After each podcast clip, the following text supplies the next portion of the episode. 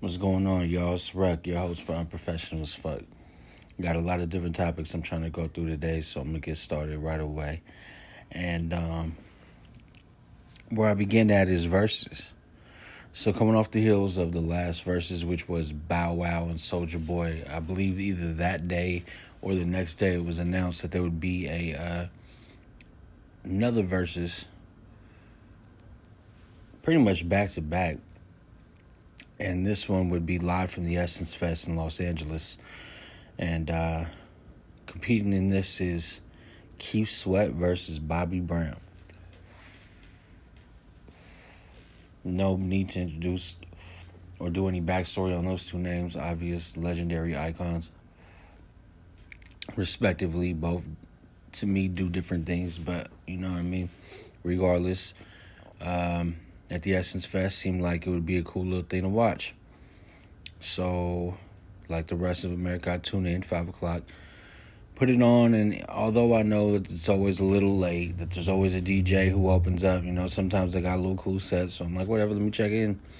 Sit down in my living room, posting up, turn it on, and uh, just like I thought, there's a DJ, and DJ starts speaking. You know, live from the Essence Fest. Woo. Now, this DJ goes by the name of DJ Cassidy. And DJ Cassidy may have ruined the Verzuz for a lot of people. I know he did for me. Um, this guy, uh, not enough could be said. I don't know what the fuck was going on. Um,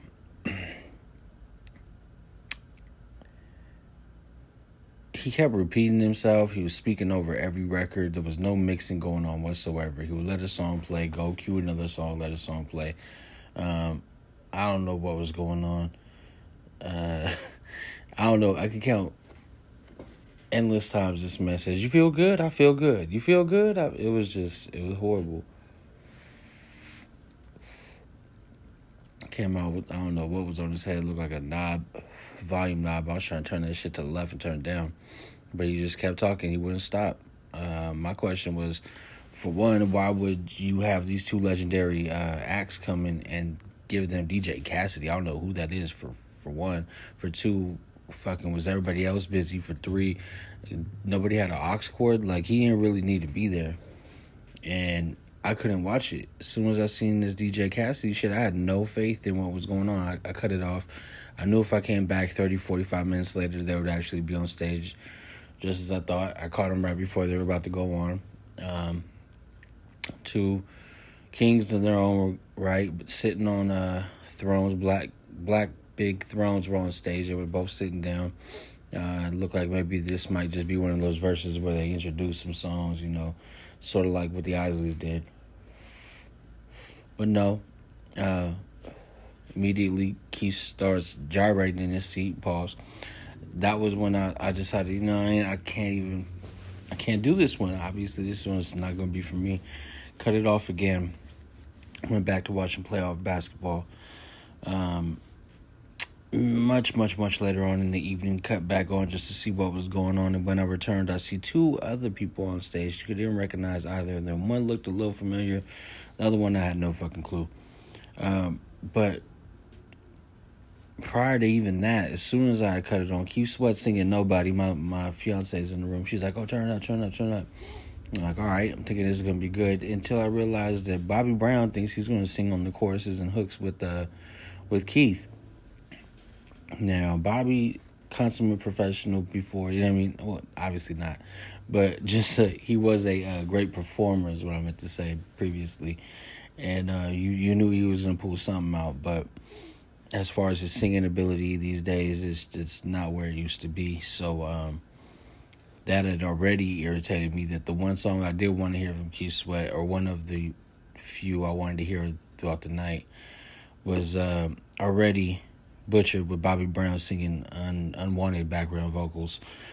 Then uh, these other two that I mentioned before come walking on stage. I don't know. I hear one introduces Tank. They don't even say shit about who the other person is. Um, Tank begins singing. He obviously has vocal ability, And then the other man starts singing. He sounds like Bobby's protege, like Baby Bobby, like finna be Bobby in a few years, borderline Bobby. And I'm like, who the fuck is this? He's singing, he sounds horrible, ad libbing, won't shut the fuck up. Then he wants to get on stage and try to give, hey, everybody needs to be clapping. If you ain't clapping, you hating, bro. I guess they were talking shit inside the uh, inside the comments. I don't know. I wasn't on Instagram watching it, but all I do know is if shit was talked about the other ones that I've seen that were looking like good performances, and I know shit's gonna be talked about this one. And I know there was lighting DJ Cassidy's ass up. I should have peeped some of that out. That I will go back and try to see. But um come to find out the two people on stage are Tank and uh Pleasure P. Pause. I don't know how he ends up on stage with these two. I don't even know how Tank ends up on stage with these two, but uh, it was it was probably something I'm glad I skipped. Um, I don't know what the next one's gonna be. Hopefully, it's done a little better. I do like that they're at live venues. I do like that people are back together again. It's making it seem like, you know, uh, outside's back open, and you just got to get the right contestants now. You got to get the right participants rather that are going to come and uh, actually battle it out. You know, I want to see a little spice inside inside the competition. I don't want it all to be all you know here back and forth. Woo, woo, tell a story. I'm trying to make it actually versus. You know, I want it to feel like a battle. So let's see what we could do with the lineups in the near future, and hopefully things get better. To be honest. Just quickly touching on some news that's going on in California. Governor Gavin Newsom's actually going to have to go to a recall election on September 14th. There was a petition going around with uh, many California residents signing and got to the number needed to push for a recall election. I know I was approached to sign one, um, didn't. Not to say that it was the right decision, just to say that I didn't feel that I should be able to dictate I didn't feel like my my after the fact opinion should be able to dictate what the people had voted on. You know what I mean? Other other avenues you don't get to uh, correct your mistakes. Uh, and it's, it might be a good thing. I mean, but we'll see. We'll see. I think a lot of people just didn't like him. I think a lot of people are. Uh, angry at the fact that he had everything shut down and still was living his life normally, and I understand that, but you gotta understand, man, along with all these titles and everything that you give to these people and you glorify politicians and make them seem as though they're some type of uh, major factors in this world when they're really not. They're appointed officials who should be working for the people, but you know, you know how that goes. And um with that being said, whatever it is, whatever his fate is on September 14th, he obviously pissing the right amount of people off. And uh, if you get somebody to a recall election, I, there's no doubt they will be recalled because the people who were passionate enough to vote the first time probably won't be the second time, and those who are pissed off are going to be coming out in drones. So, Gavin, your days are probably number, fam, and um, I found out something a little different about you after the fact that you were elected. That you was sleeping with somebody that like your man's lady or something. You took his took his lady, met her your wife, some foul shit like that. So you should never been in to begin with. But whatever, bro. You're gonna get what comes to you. And if that's a recall, then join the ranks of all the other fucking clowns who've been recalled or or you know removed from office. Now, um, some I also seen that kind of caught me off guard was there was an arrest warrant issued for Chris Hansen.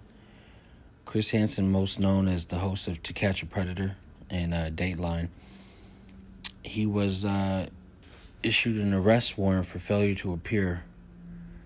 And uh, the warrant stems from Hansen ignoring a subpoena during the sting operation in October of 2020. That sting resulted in the arrest of three men attempting to arrange meetings with underage girls. However, they didn't follow certain protocols, and for that, he was uh, subpoenaed to court to testify. When he didn't, there was a warrant issued for him. He said it's since been cleared up. It's some sort of misunderstanding.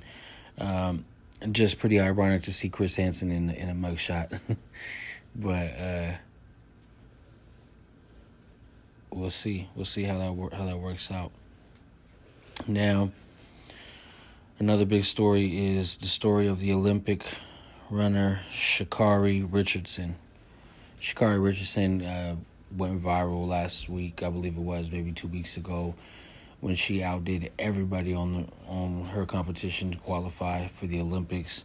She was running down uh, the track, big orange hair, long fingernails, eyelashes on, makeup, you know, done to the T. She was just a polarizing figure running down that that track. And at the end, you know, she told everybody, "I'm that girl," woo woo, and and stuck her chest out as she should as she should when you compete against the world's best and you stand out to the extent that she did you have every right to be proud of yourself and um, something i know she's not too proud of is what got her back in the news now and what happened was she tested positive for cannabis um, obviously with the olympics being what they are the archaic go all the way back to beyond i could even think of you have to know that uh, they're going to be a little late to the party as far as um, legalizing certain things or looking the other way.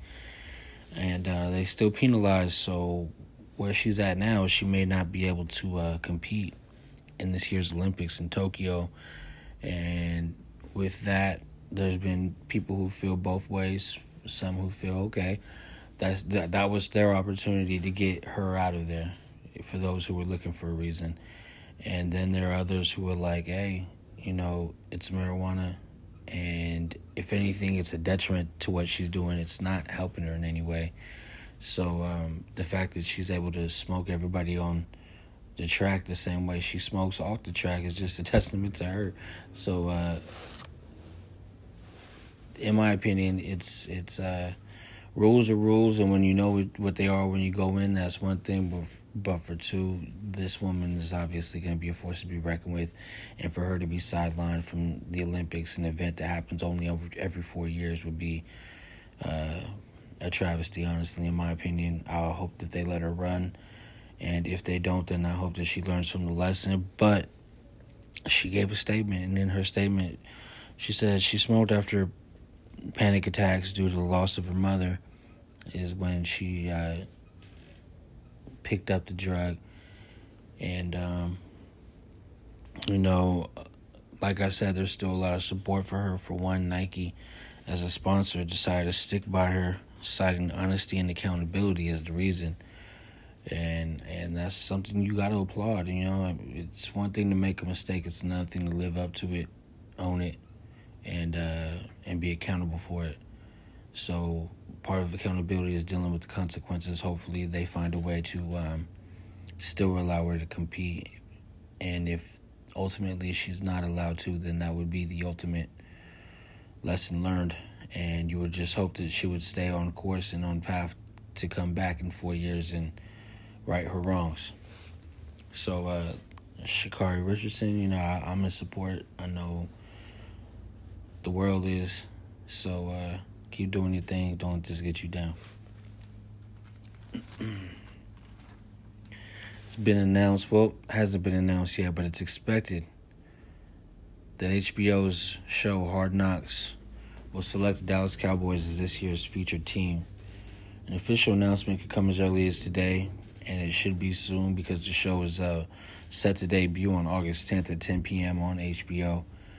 Uh, the Raiders were featured and um, it's definitely a good show. Good insight to the behind the scenes chaos that is the uh, off season training OTAs. Um, when rosters get cut, when you see players, you know, stand out on the field, and those who should stand out fall back. So it's going to be definitely another great season. Um, a lot of internal stories with Dallas as always, but Dak coming back off that injury and that contract. Uh, It'd be nice to see an insight to that.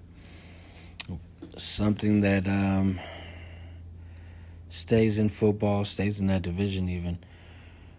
The Washington football team, who already uh, obviously have an asterisk on them, being that they are the former Redskins, whose name had decided they had to change. Still haven't decided on new one. Embarrassing that it's the Washington football team, but more so embarrassing that the NFL has now fined them $10 million after an independent inve- investigation found their workplace to be, quote, highly unprofessional, end quote, particularly for women.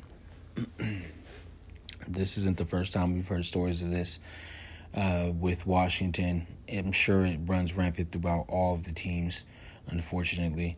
Um, I don't think it's an NFL thing. I think it's a business thing. I think that's just how sick shit is and how it's gonna be until something happens, until something changes. And for you to find them ten million dollars, I don't think that's gonna do much to the billionaires who own this team and write off checks like that every single day. So I would like to see them take a larger stance. I feel like they go so hard for everything else, every other avenue, but when there's domestic violence to a, a woman from one of their players, when there's mistreatment to somebody on staff in the organization, it's a slap on the wrist. I know $10 million may seem life changing to whoever may be listening, but to a billionaire who is running uh, NFL organization they're definitely running other businesses as well, and uh, ten million dollars isn't even a slap on the wrist. It's actually a slap in the face to whoever had to endure those type of actions at that organization or any organization. To be honest, and hopefully the NFL rights their wrongs, and if they don't, I don't know what's gonna happen. You got to get a some certain kind of uh, somebody's got to take a stand, and there's got to be some some kind of change. But you know how America is. They love their football. I love my football. But um, you gotta love your women more. So we gotta figure out what's gonna happen. And the NFL got to get the shit together, to be honest.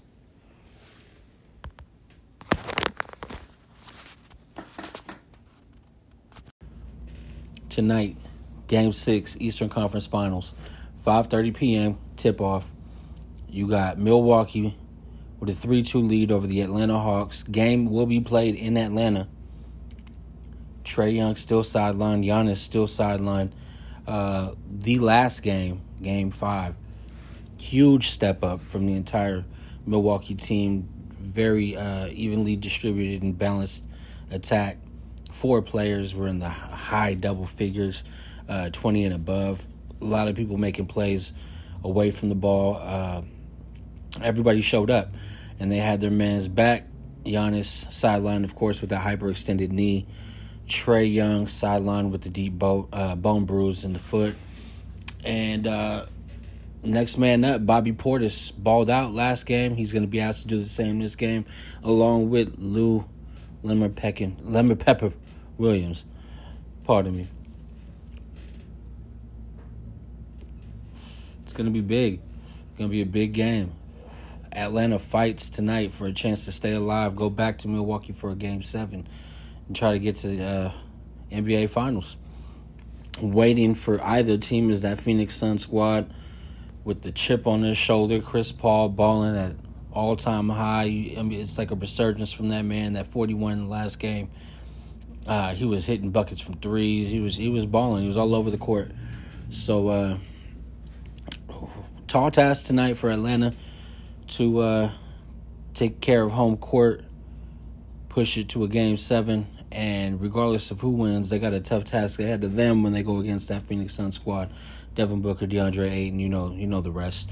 Um, it's to be great to see these two small market teams. I know I said it before, but it's to be a smaller market than than than usual. I mean, unless it's Atlanta, but if it's Atlanta, then good, good God, that's to be a, a finals to watch. You got the young ones of Devin Booker going up against, you know, the Clint Capela and them boys.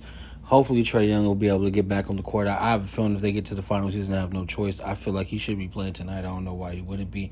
Must be a definite serious injury, so uh, we'll see what happens. But by now, the game should have tipped off, and I'm definitely going to tap in with y'all tomorrow and uh, give you an update on all that finished will we have our finals matchup set, or will we be waiting for a uh, July 5th Game Seven to decide who goes to the NBA Finals.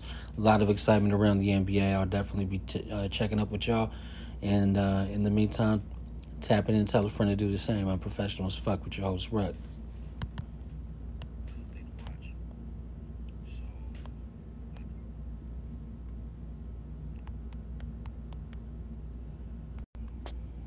All right, y'all. Today's good news segment comes from a story I read by Judy Cole. The title is The Sewing Machine Project is Mending Lives Stitch by Stitch. It says sewing is a craft that's been passed down through the ages from mother to daughter and from father to son. Traditionally, it has also served as one of the few consistent sources of income for women, especially marginalized ones. Margaret Janikowski learned to sew from her mom. As an adult, rather an avocation than a vocation, it wasn't something she pursued full time, but she enjoyed it enough that she taught sewing classes and created clothing for her first child. In 2004, in the wake of the tsunami that devastated Sri Lanka, the story of a woman whose dream of becoming a tailor was dashed after spending years to save up to buy a sewing machine struck a chord that resonated with Janikowski. Quote, I could easily make a living without my sewing machine, Janikowski told the Christian Science Monitor. That wasn't true of this woman. End quote. Inspired, Janikowski made a spur of the moment decision to find a way to get some machines to Sri Lanka. Her original thought was to simply get a hold of a few used machines and send them on, but when she outlined her plans on the local news, the project took on a life of its own and donated machines started rolling in. In 2005, the first shipment of 25 boxes containing toys, medical supplies, fabric, and a sewing machine were distributed between five orphanages in India and Sri Lanka. In addition to creating clothing, the machines were used as learning tools to teach the children an occupation they could put to use later in life. Since then, the Sewing Machine Project has rehomed 3,350 sewing machines to recipients facing a variety of socio-economical challenges result, resulting from a variety of causes from war conflicts to natural disasters to generational poverty. After Hurricane Katrina, hundreds of machines were delivered to New Orleans Mardi Gras costume makers they also found their way to Guatemala, Kosovo, and closer to home at immigrant training facilities and halfway houses for women trying to overcome drug addiction. As, val- as valuable as learning to sew can be as a source of livelihood, whether you're sewing to make something new or repair something old, creating something beautiful, or something strictly utilitarian, being able to say, I made this is an affirmation, self esteem that could be life changing. I thought that story was dope. I thought it was cool how. Uh, it just takes one person to have the idea and then uh, the courage to speak on that idea. And then you just see the outpouring of love from people in your region, uh, fast forward in your country, and, and broader than that. So, uh, hats off to Margaret Janikowski and um, her idea that uh, affected so many lives in a positive way. Just had to share that with y'all as part of the good news segment. So, past few pods have had music in them.